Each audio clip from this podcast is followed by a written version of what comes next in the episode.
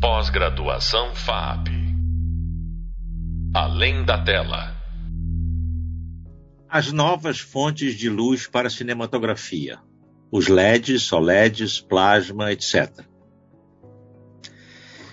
Nesse podcast, examinaremos as possibilidades de iluminação de um set, tanto em exteriores quanto em interiores, seja em locações, seja em estúdio.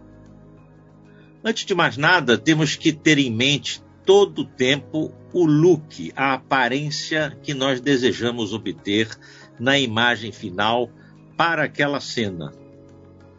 Aquela imagem que será vista pelo espectador, o que a gente chama a imagem final, né? E depois de capturada e editada, ela vai ser finalizada né? para adquirir o look, o aspecto que nós planejamos junto com a direção.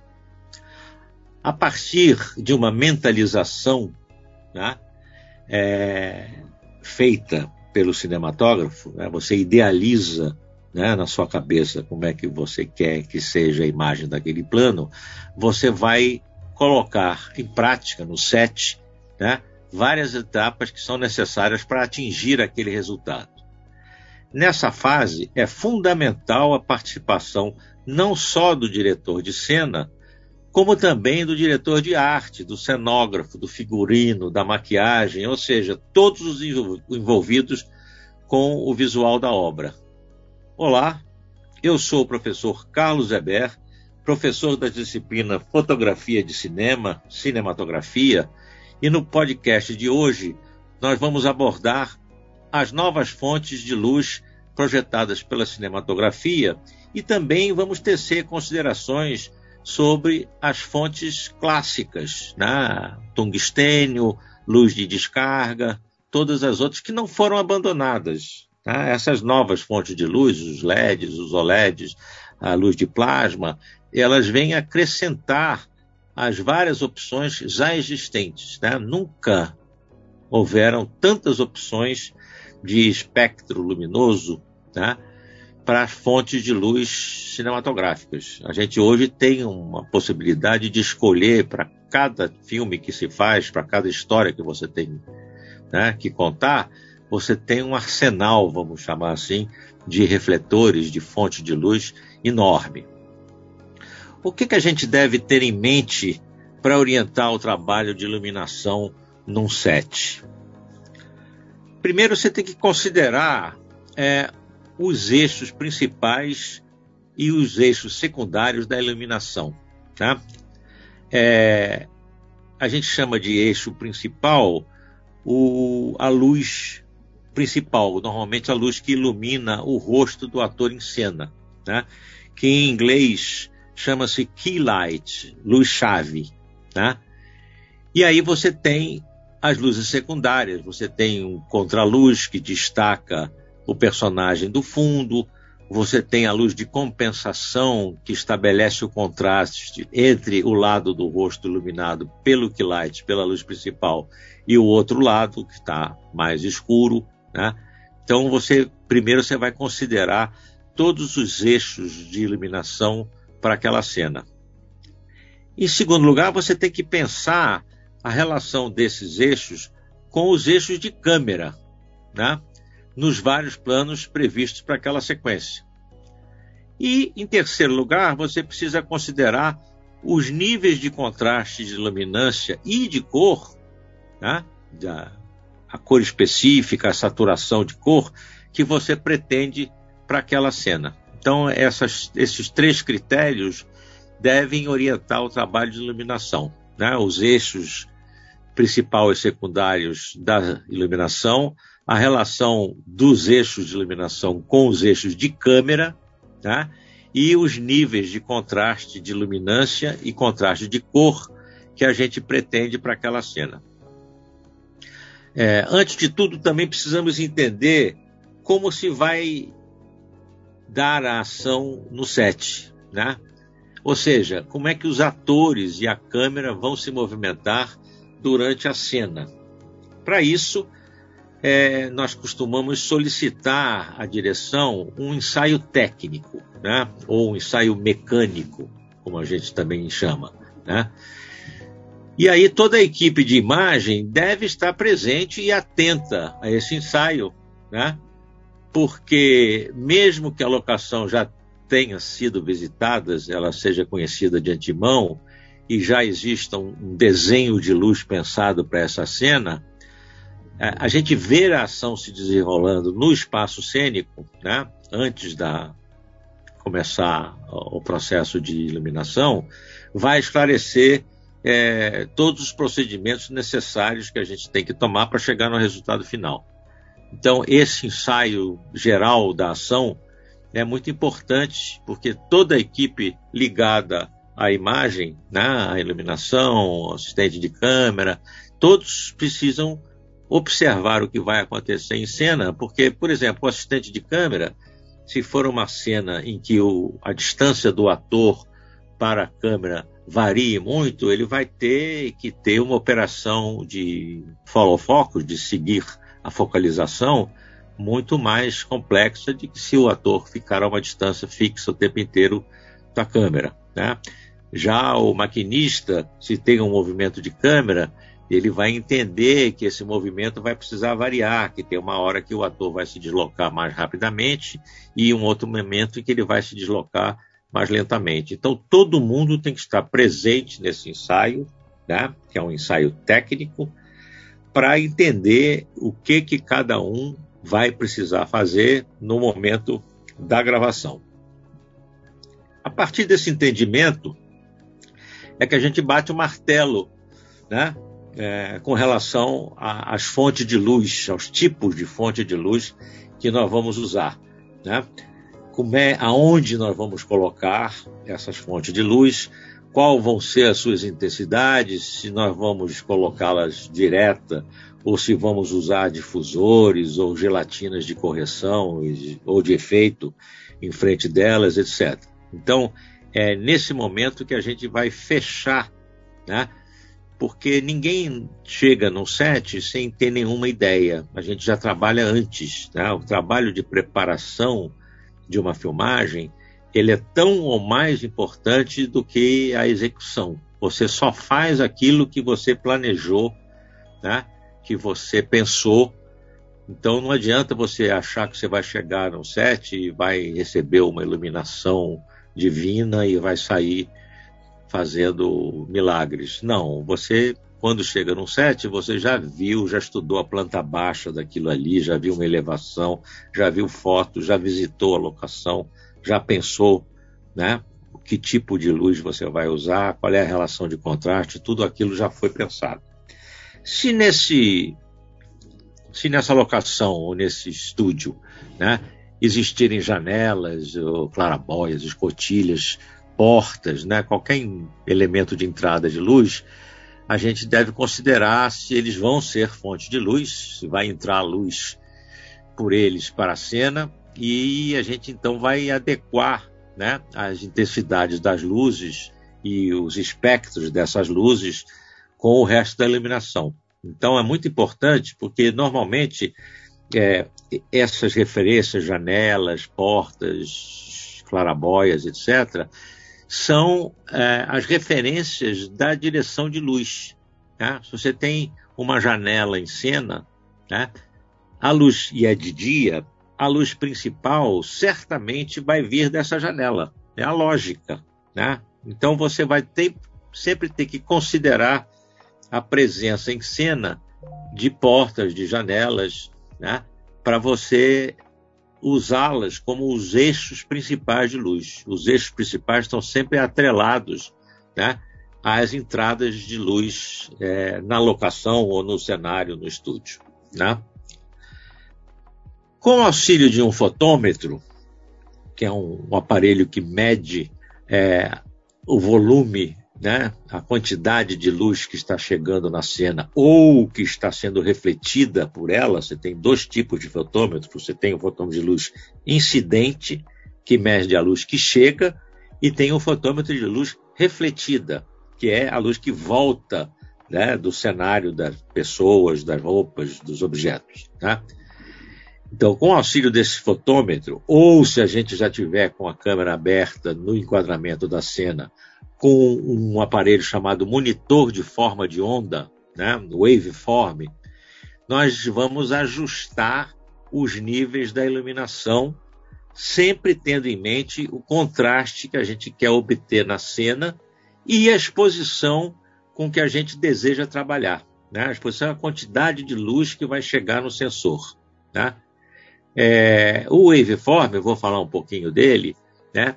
É um, um, monitor técnico, né? é uma telinha, onde tem uma escala centígrada, né? que vai de 0 a 100. Na realidade, ela começa com menos 20 e vai até 120, né? então são 140 níveis, né? aonde você vê, né? visualmente, você vê a intensidade da luz da iluminação em cada ponto da imagem. Tá? Então, é um aparelho que auxilia imensamente o cinematógrafo, porque você vê ali em tempo real quanto de luz tem no rosto do personagem, quanto de luz está entrando pela janela, né? então você consegue regular. Tá? É, de uns tempos para cá, a gente tem um outro recurso para ver as intensidades de luz na cena, que é um recurso chamado false color, né? É uma superposição sobre a imagem é, de faixas de cor, né? Cada faixa de cor diz que a intensidade daquela região da luz está entre 80% e 90%, ou então está entre 40% e 50%, né? Ela fica, tudo que está entre 40 e 50 fica com uma determinada cor chapada, né? Isso ajuda muito também. Né? Quando você está trabalhando muito rápido, num documentário, por exemplo, esse recurso do false color, ele é bem rápido. Você olha ali, por exemplo, normalmente os níveis que estão acima do máximo permitido, que é 100% de luz, né, aparecem em vermelho, como um aviso. Né? Então você sabe que naquela região ali você está tendo, como a gente chama na gíria, um estouro de luz a luz está estourando, né? Então, se você pode controlar, se você tem como colocar uma gelatina ali ou diminuir a intensidade do refletor que está entrando ali naquela, naquela região, você vai fazer isso, tá? Você sempre tem que pensar que só vai ser percebido pelo espectador aquilo que você vai mostrar para ele, tá? E que existem níveis de evidência e explicitude com que você pode fazer isso, com que você pode mostrar alguma coisa para o espectador. Mas não é necessário você ser evidente, direto, o tempo todo. Dependendo muito do sentido da cena, às vezes é melhor você insinuar do que você mostrar. Tá? As sombras fazem parte também desse jogo de mostrar, insinuar, ocultar os elementos da cena. Você tem que jogar com ela, né? com as sombras, com o claro e escuro. Pontos de luz mais intensos na cena também servem para acentuar, é, sublinhar gestos, né? É, tornar mais é, atraente ao olhar uma determinada fala, uma determinada atitude. Tá? O mesmo faz sentido quando você cria áreas de sombra no cenário. No cenário tá? Aí a, a intenção é ocultar alguma coisa. É muito comum você deixar uma zona com menos luz na cena, né, para o ator, o personagem poder meio que se esconder sem sair de cena, né? Ele vai para uma região escura, né? e fica ali, às vezes, enquanto o outro personagem está falando, ele fica ali naquela região de sombra. Né? Então a luz ela é fundamental também na mise-en-scène. A luz ajuda a mise-en-scène. Por isso que o trabalho do cinematógrafo está ligado diretamente ao trabalho da direção de cena, né? porque ele, com os níveis de luz, com o contraste, com as direções de luz, ele ajuda a contar a história. O que conta a história no audiovisual, no cinema, como a gente ainda chama, é a luz. Né? O primeiro podcast que a gente fez aqui no curso é exatamente sobre isso. Né? A luz como elemento narrativo da cinematografia. Se você está em exteriores, né, a primeira coisa que você vai considerar ao iluminar a cena é a natureza da luz solar naquele momento ali. Né? Se ela é direta e dura ou se está difusa, matizada. Né? A luz do sol direta, ela pode ser modulada. Né? Você não precisa aceitar aquela dureza da luz direta do sol. Né? É, você pode modular através de panos montados numa estrutura chamada butterfly, né? uma estrutura metálica que é colocada sobre o espaço cênico, né? Com a finalidade justamente de modular a luz solar, que passa através desses tecidos e fica mais suave, ou até mesmo você bloqueia. Você pode usar um pano preto no butterfly, né? e em vez de iluminar uma determinada região da cena, você pode escurecer mesmo sendo de dia. Você cria uma sombra num pedaço do cenário com um butterfly com pano preto. Né? Os ajustes que você precisa fazer de contraste nessas cenas de exterior, em que você está usando o butterfly, eles podem ser feitos com rebatedores ou refletores. Rebatedor é uma superfície né, que reflete luz. Pode ser desde uma folha de isopor né, até uma estrutura de madeira ou de metal é, com uma superfície de alumínio né, que vai ser modulada para ser mais reflectiva ou menos reflectiva, mais suave ou mais dura, né? E com isso você vai ajustar o contraste e tem que tomar cuidado também quando usa refletores para que o espectro dessa luz, né, a composição espectral da luz desses refletores, seja compatível com a luz natural que está presente na cena. Né? O sol, a luz do céu também. Né? Então, se você está usando refletores em exterior, você precisa compatibilizar né, é, o espectro desses refletores com o espectro da luz natural, da luz solar e da luz do céu que você está usando. Para saber essa composição espectral, você pode usar um aparelho chamado colorímetro, né, que mede a composição espectral, dando a temperatura de cor da luz que está chegando, né?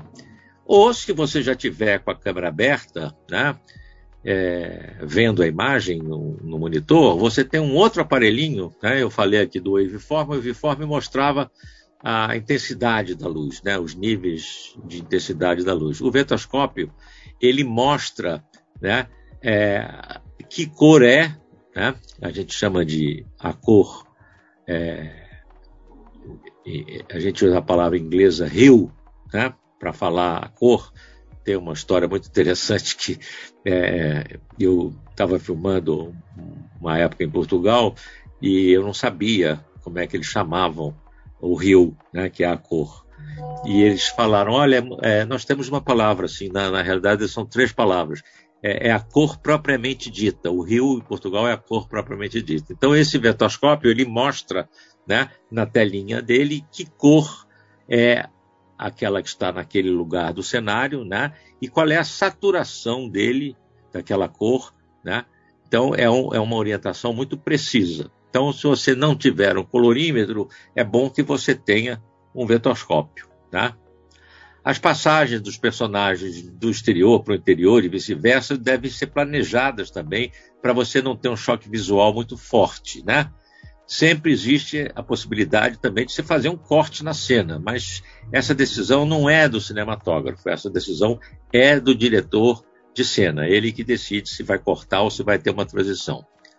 No tema 3 do nosso hub de leitura, nós temos imagens que vão ajudar vocês a entender todos esses aspectos da iluminação, tanto em exteriores quanto em interiores. Alguns outros textos que podem ajudar você nessas questões são Lighting for Cinematography, A Practical Guide to the Art and Craft to Lighting for the Moving Image, o título é grande, né? Do David Landau.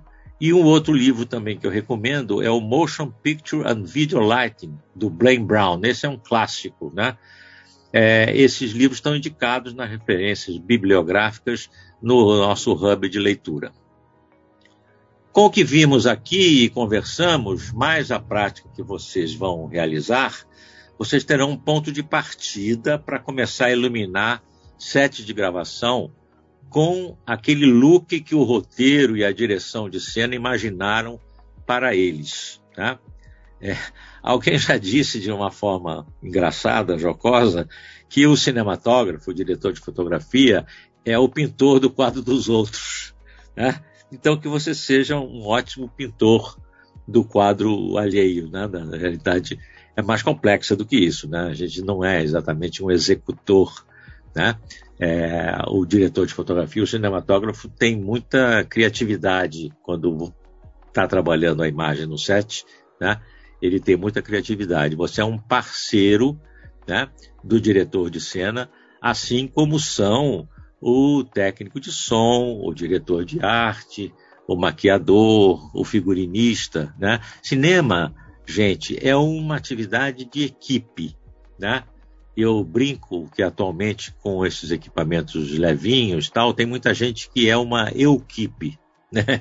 Equipe é o cara que faz tudo sozinho, né?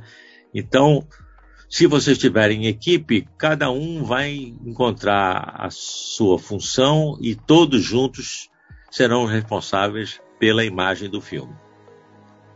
Você acabou de ouvir mais um podcast sobre o tema iluminação cinematográfica comigo, com o professor Carlos Eber. O nosso próximo podcast vai abordar o tema exposição da imagem, a quantidade de luz que deve atingir o sensor da câmera para obter aquela imagem que você pretende. Até lá! Pós-graduação FAP Além da tela.